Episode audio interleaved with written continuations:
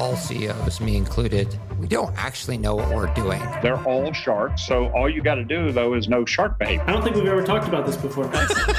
we can capture all of the wallet share. First place you start is with the product. That's just the first nut.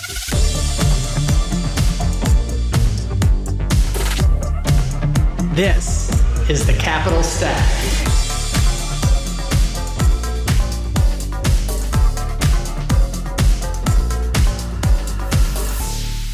Hey, everybody, this is David Paul, the host of the Capital Stack podcast, where we talk to founders, operators, and investors about all things value creation within startups. Today, I am talking to the former founder of Drivably, eh, which was acquired by ACV. It was a uh, car tech company? Is it vehicle tech? What's the proper nomenclature? Automotive tech. Automotive tech. That would that would yeah. Be, that's that yeah, would be baby. good.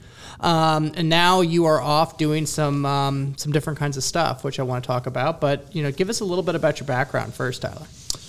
Oh, I think there's versions of this. There's the one minute version. There's the seven minute version, the thirty, the one hour, and the 10 hour version. G- give me so the I'll go one with that's the, yeah. Give me the one that's just gonna you know make the ratings just go off. I'll go with the two. Okay. I think I think the one's tough to cram everything in. Two minute version is, um, I was in college, Salt Lake City, Utah, school full time, working full time, saved up enough money, bought my first car, uh, ended up realizing I got a great deal on that car, so I sold it, and I made three thousand dollars, which was a ton of money at the time.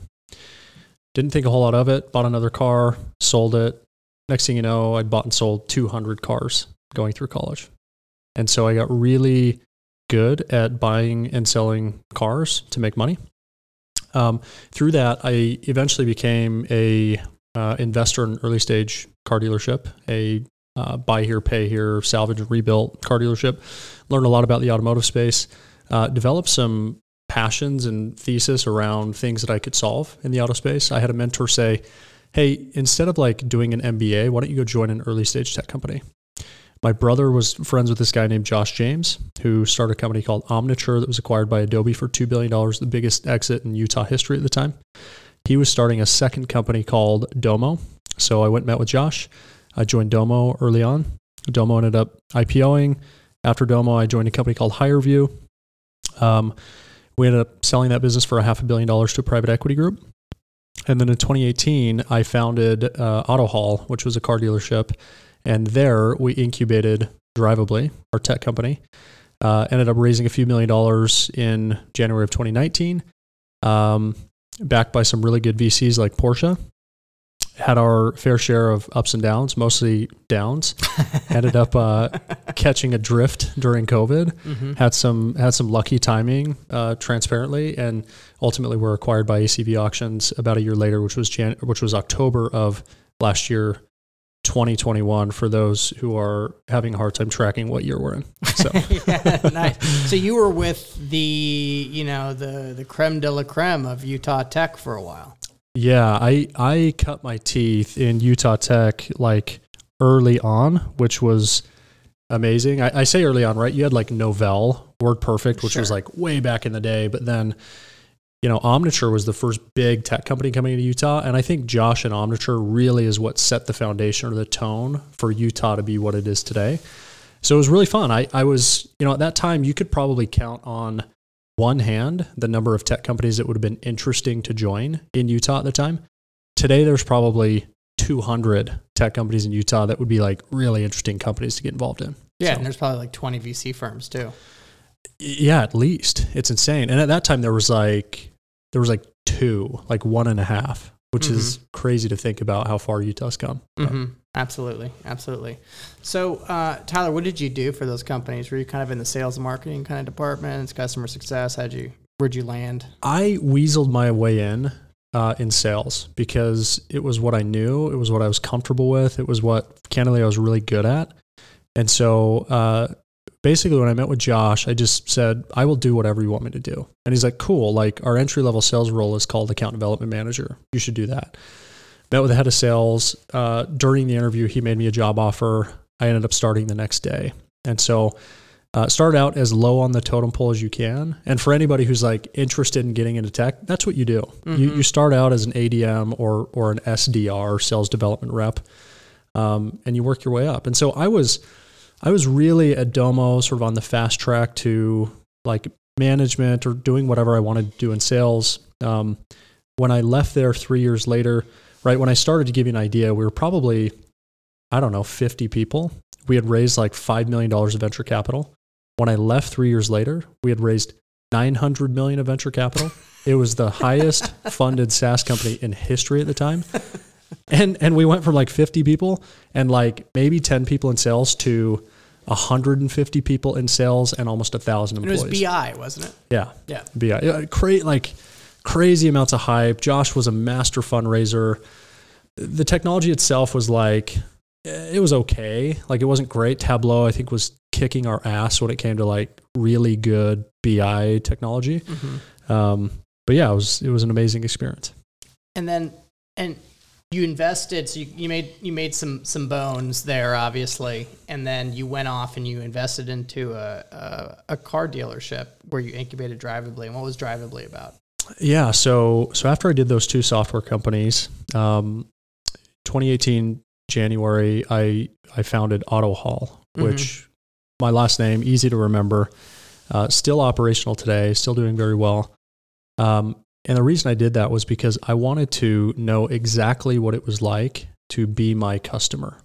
Right. So instead of like doing the lean startup methodology and going and finding dealers to partner with me, and and be like design partners. I said, you know, I'm just going to be a dealer myself. So it was really expensive R and D project, um, but it but it paid dividends because I, I I treated it like a dealership. I started it from the ground up. Um, we did, you know, it was an existing building. We did TIs on the building. We did um, TIs on the uh, on the lot, the surfaces outside. Uh, we acquired all of the assets ourselves. We went out. We got lines of credit. We partnered with um, you know, detail companies and imaging companies and and you name it. Like we we we we ran this thing like a car dealership, but behind the scenes, the reason it existed was so we could incubate drivably. And so we had like developers that would come in and were writing code inside of our dealership and customers would come in and want to buy a car or look at a car and they would approach them and these people knew nothing about like selling a car so they'd just be like uh talk to that guy over there right, Right. so um yeah so we we different kind of experience for someone shopping totally a car. Yeah to- like totally wild that, that we did it this way but but it helped. Like you know and and one of the advice that i give to founders is if you want to start a company like you should understand like not only deeply understand the problem but you should also know what it's like to be your customer Mm-hmm. and so if you want to sell hr technology into hr people like you should probably be in hr 1st Mm-hmm. like if you want to if you want to sell sales technology into vp of sales like you should probably know what it's like to be a vp of sales. Yeah. and this was the same with us. Like we wanted to sell to car dealerships and so i said let me just go be a car dealer 1st Mm-hmm. whether it takes a year or two or five it happened to be fast. It took a year and we spun drivably out um, exactly one year in so. Yeah. And then that is um, arguably probably the best way to get product market fit I think so. I mean, it's it's the hardest way, right? Like even even prior to that, I was thinking maybe I'll just go join a dealership and be an employee at a dealership. Like go from being like a, you know, a pretty like well-respected exec in the software world making a lot of money to like mm-hmm. going and selling cars in a car dealership. It would have been crazy. I never I never did it. Like I I actually wish I would have done that too. But I took the I took a different path and we just built a dealership from the ground up. So- gotcha and um, what was the value proposition of drivably So when we when we started the dealership, um, I knew I knew enough about the automotive space from my experience in college flipping cars and being I was actually an investor in a dealership prior to doing Drivably um, several years before that.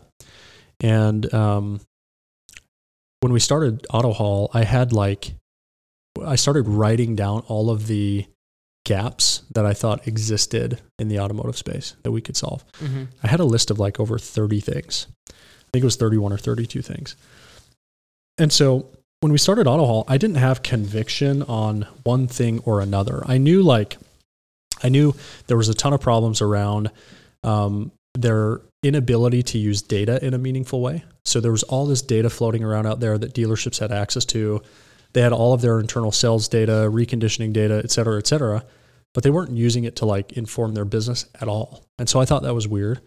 The second thing I thought was weird was car dealerships were all competing for vehicles at auctions or fleets like rental car companies, other large scale fleets.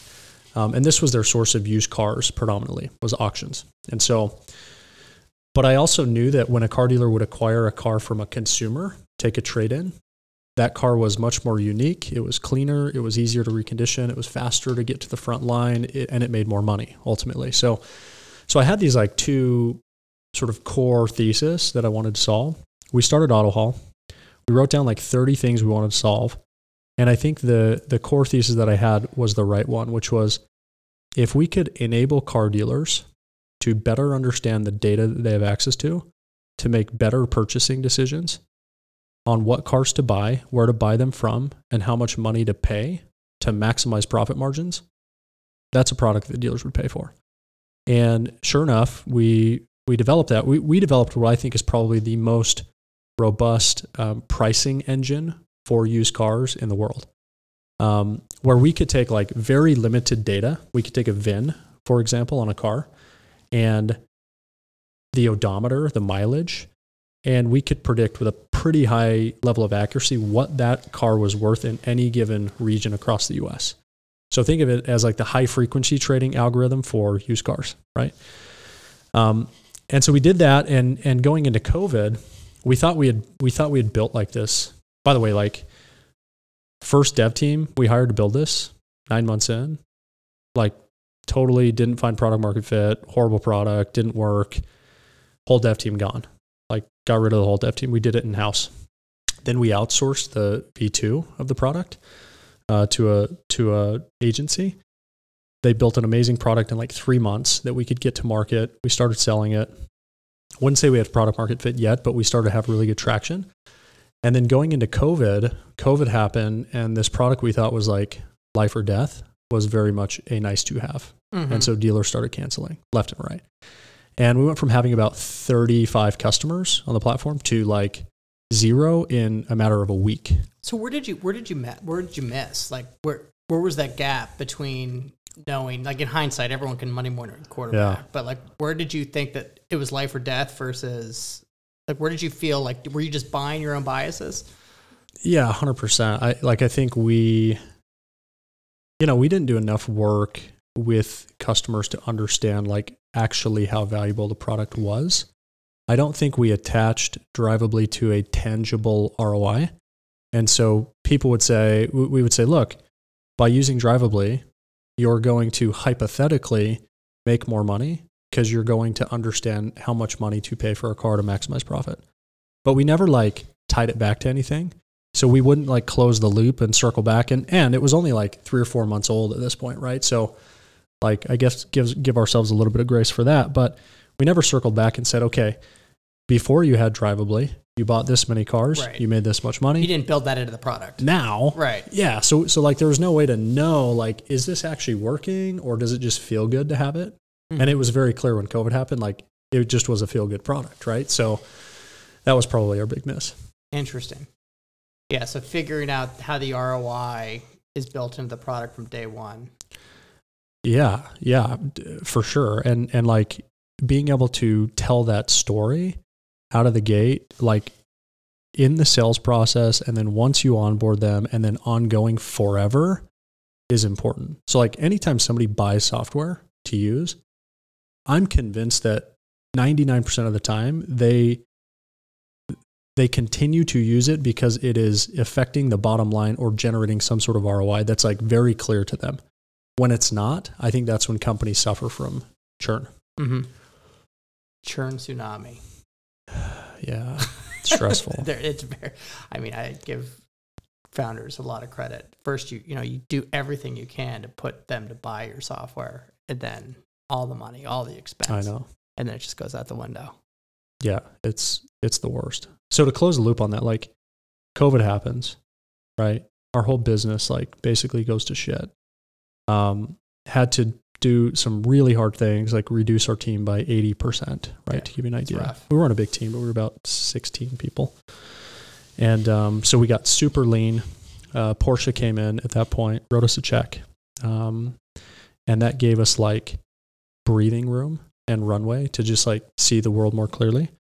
We went and acquired a company at that point based in Canada. We can talk about that.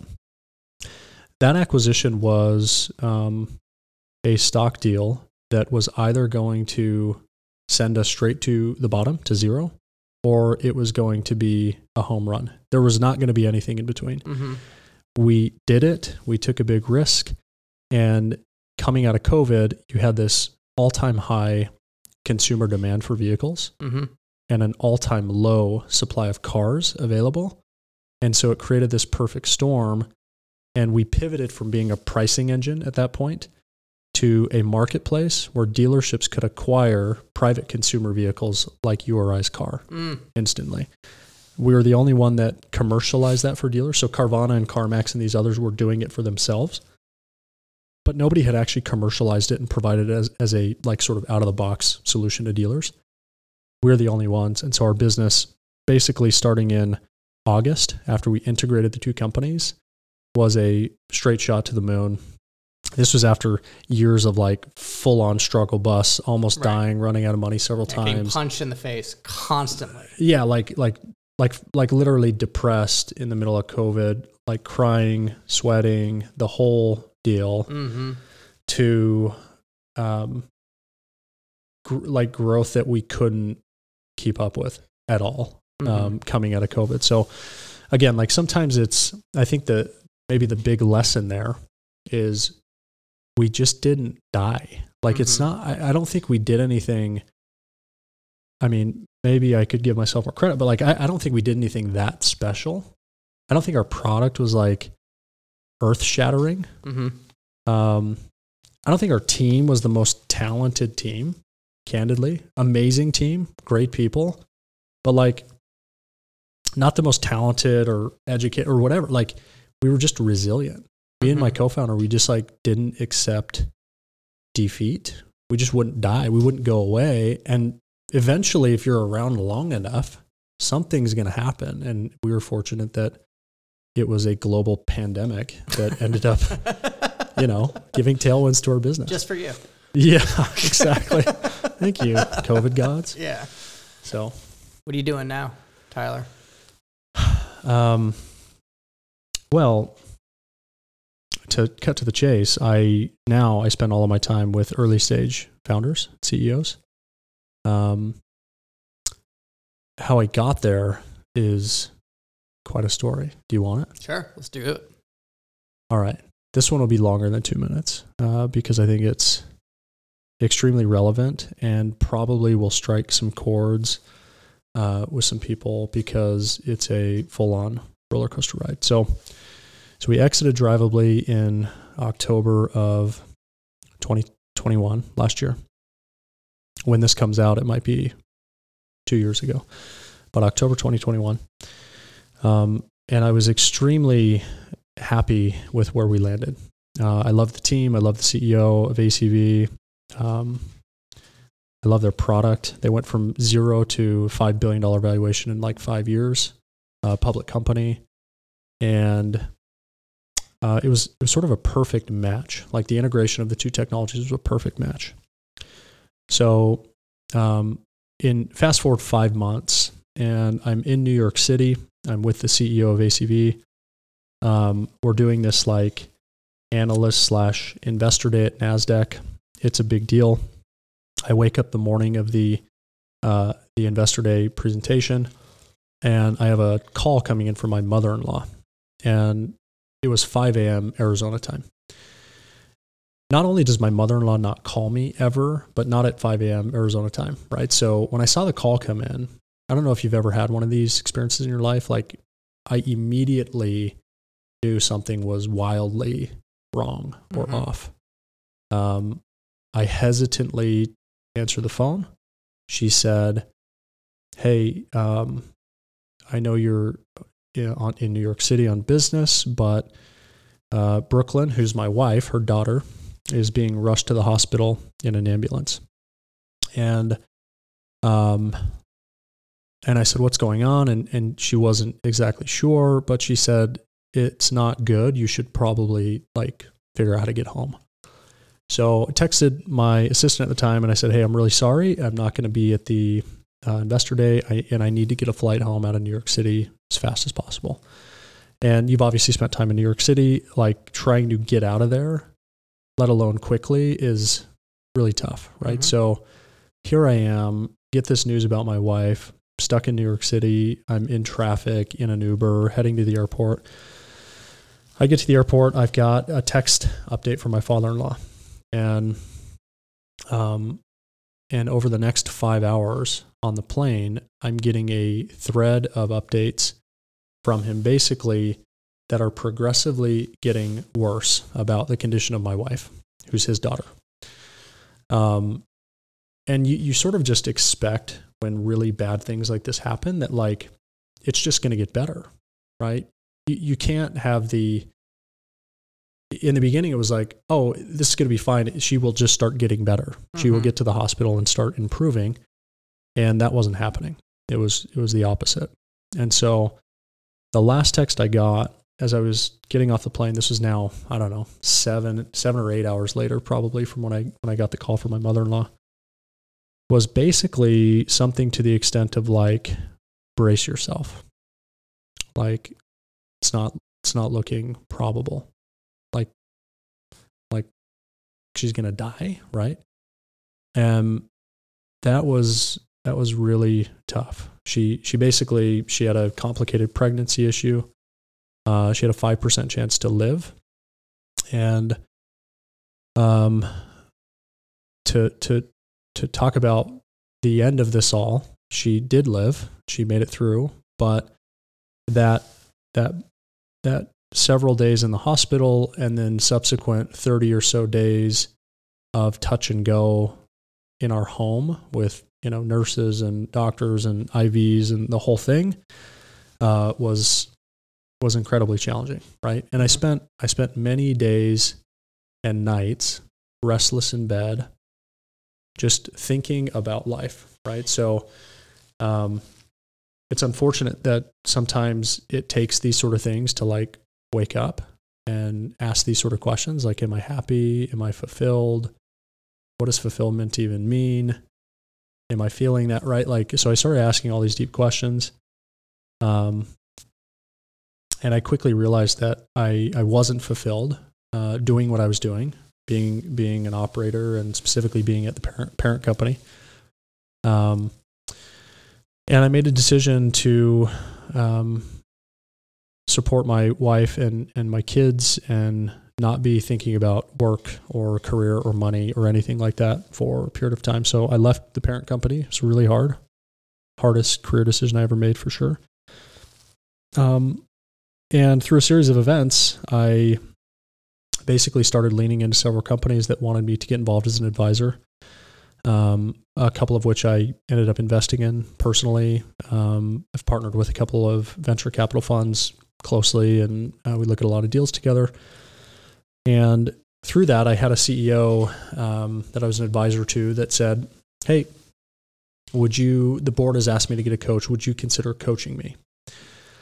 And my first response was, That's not what I do, right? There's professional CEO coaches out there that do this for a living and they're really good. And a lot of times they have degrees in psychology and, and, um, you know, human behavior. And, and I said, you know, let me introduce you. I had a CEO coach, life changing, and I'll introduce you to him and some others. And he insisted. He said, "No, I actually think it's you. I want it to be you. Would you just entertain taking me on as a as a client?" And so I thought about it, and uh, ultimately I said yes. And over the next thirty days, um, my entire life was changed.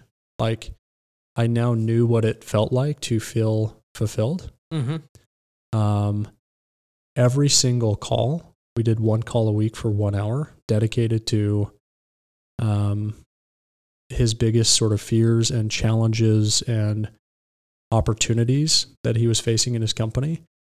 And that hour every week was the most meaningful hour of my week by tenfold. Um, and so after I did that for about a month, I decided to go all in and and coach CEO. So I'm taking on I've taken on a handful of clients full time.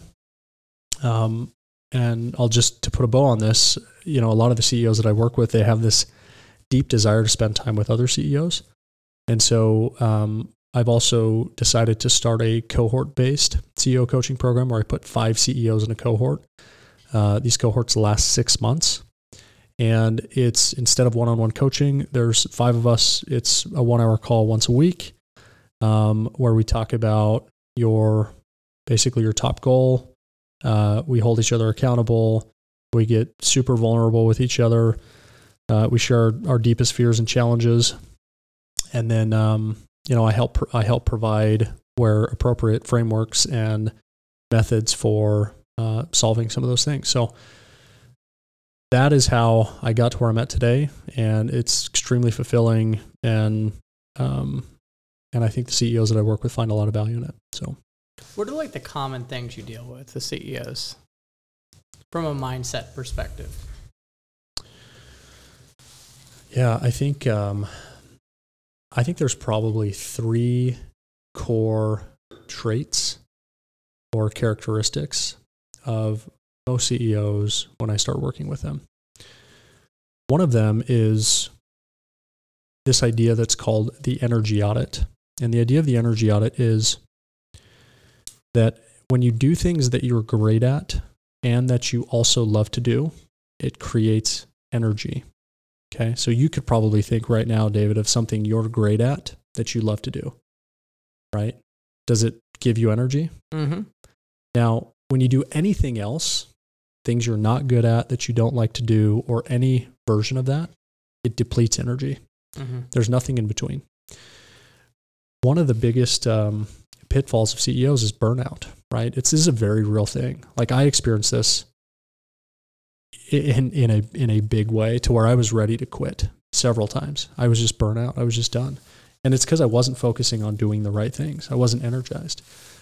So so that's one of the first common ones. And and one thing I work with CEOs on a lot is um is just it's called the energy audit because every week we go back and we audit the tasks and the calendar of the CEOs that I coach. And we determine what percentage of their time they're spending in their zone of genius, which is things they love that they're great at, Mhm. that, that provide energy. And the goal is to be in the 80, 80 percentile of zone of genius all the time. And it takes a long time. A lot Mhm. of times you start out, you're 20 to 30% as average. And it'll take several months often to transition away from doing all those things that are energy detractors.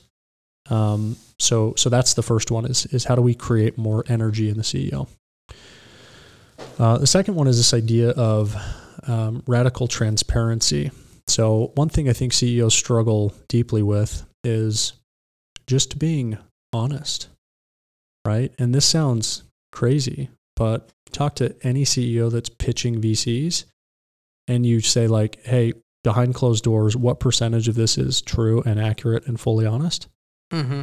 What do you think, Yeah, David? yeah. You're a VC. what do you think? Twenty percent. I mean, it's it's like very low, Mhm. right? So it's like, okay, VCs aren't like dumb, right? They know you're bullshitting them when you're bullshitting them. Mm-hmm. Um, and if they don't, and you're able to fool them and get through to the other side and get a check, well, now you're stuck with this person, and then they're going to realize like, oh, your business actually isn't what you said it was, right? Mhm. So, and same question to you, David. Like as a VC, like, have you ever ever come across founders that are just like over the top, honest and authentic and transparent? Mm-hmm. Like, how does that make you feel as a VC? Comfortable. Very comfortable. Do you want to invest in that founder? Yes, hundred percent. Right. All the time. So, like, we trick ourselves as founders to say, like, oh, I have to grab this mask. Like, envision like you walk into a closet, and in your closet, instead of having hats hanging on the wall like some guys like to do, you have like masks. Mm-hmm. And you're like, okay, today I'm going to be pitching five VCs on my company. So I'm going to grab my VC mask and I'm going to put it on and I'm going to go do my VC spiel. Mm-hmm. Right? And then tomorrow I have two interviews because we're doing a press release. So I have an interview with Forbes and I have another one with TechCrunch. I'm going to grab my public facing mask and I'm going to put that on. Tomorrow I'm interviewing three execs for our CFO role. I'm going to grab that interviewee mask. I'll put that on. Mm-hmm. That's bullshit. Mm-hmm. Sorry. Like there's no other way to put it. And we as founders, we trick ourselves into believing that that is the right thing to do. And it's not. So the second thing I work with CEOs is just feeling comfortable being yourself and being fully authentic, which is so hard to do. But once you do it, you know what happens, David? Like, first of all, you gain a ton more respect. It's really obvious when somebody's being authentic. Mm-hmm. It's really obvious, like especially to smart people. Okay, you gain a ton more respect. But then all the people that shouldn't be a part of your circle, they just self-select out Mm-hmm.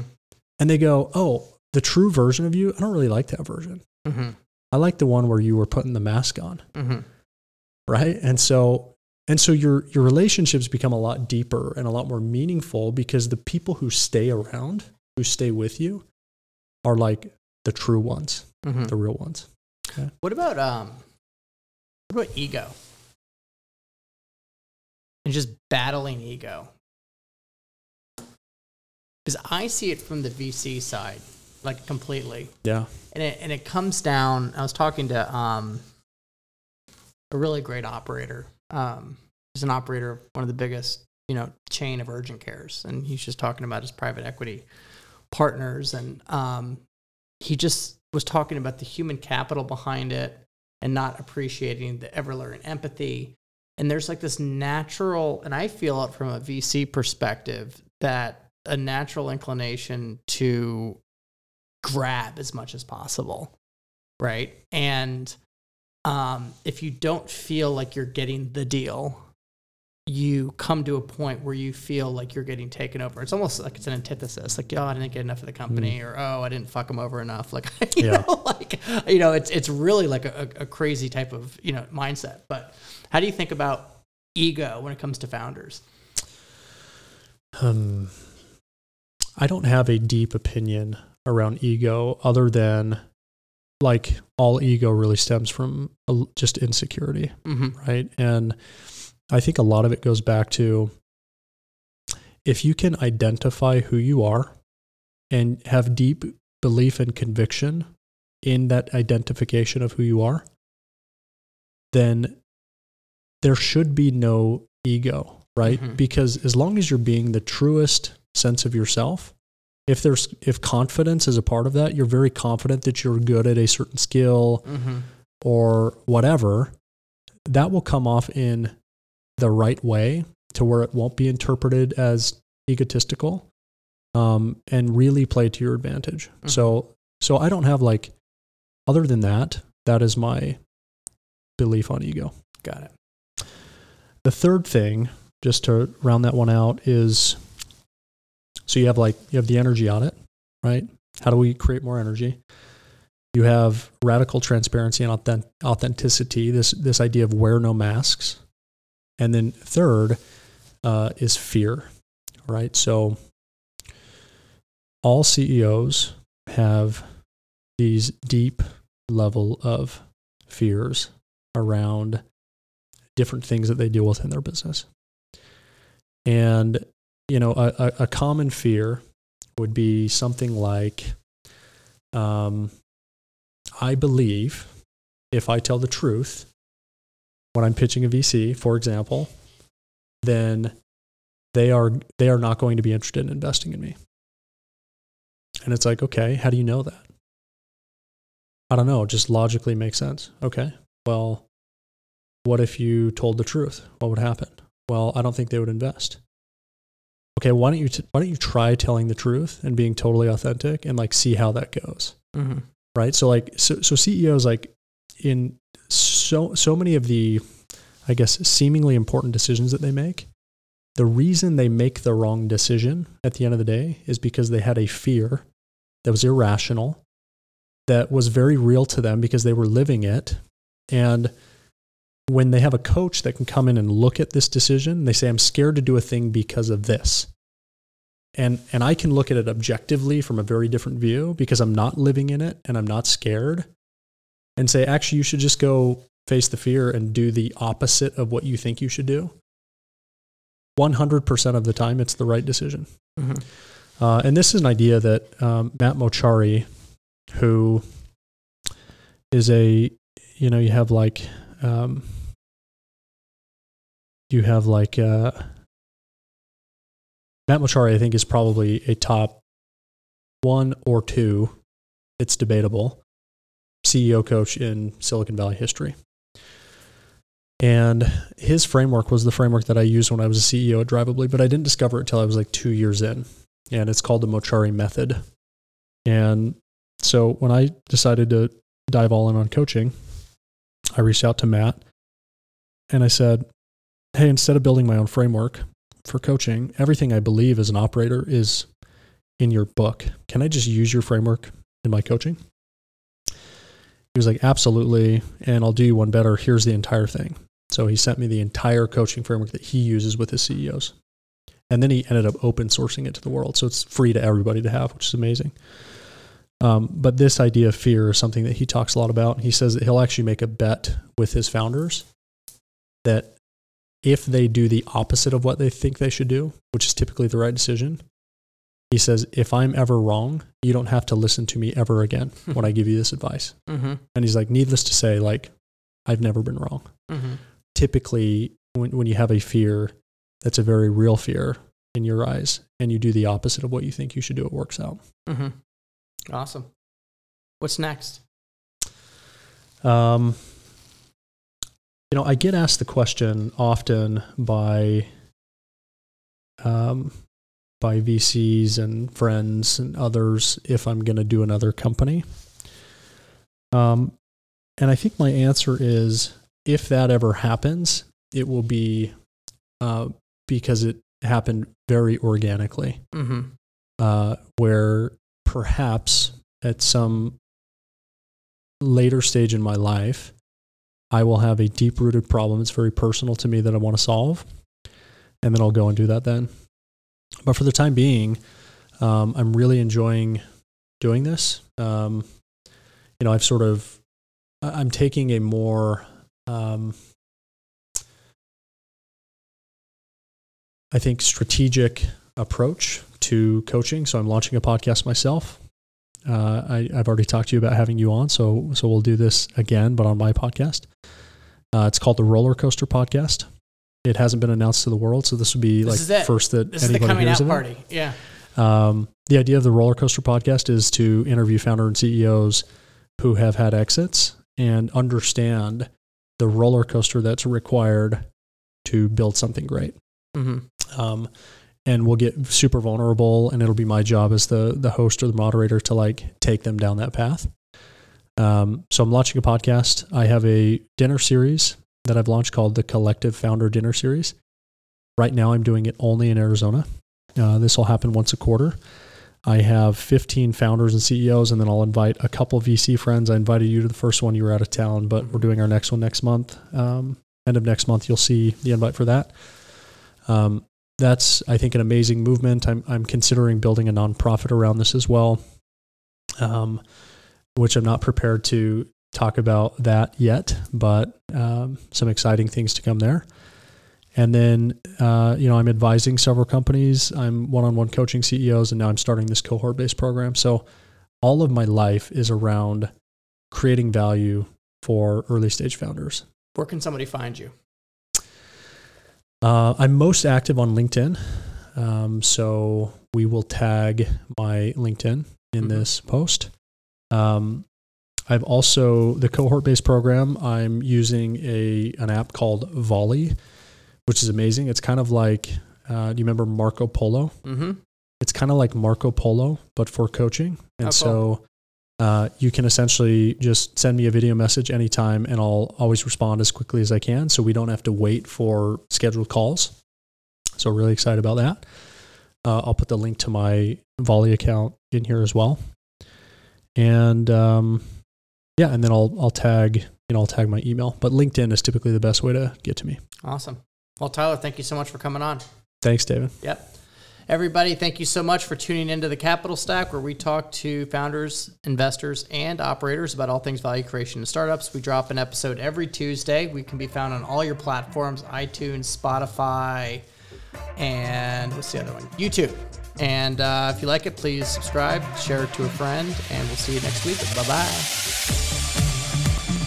Thank you for tuning in to the Capital Stack Podcast. Make sure to share this with someone you know that can benefit from this content. Remember to support this show by rating, reviewing, and subscribing.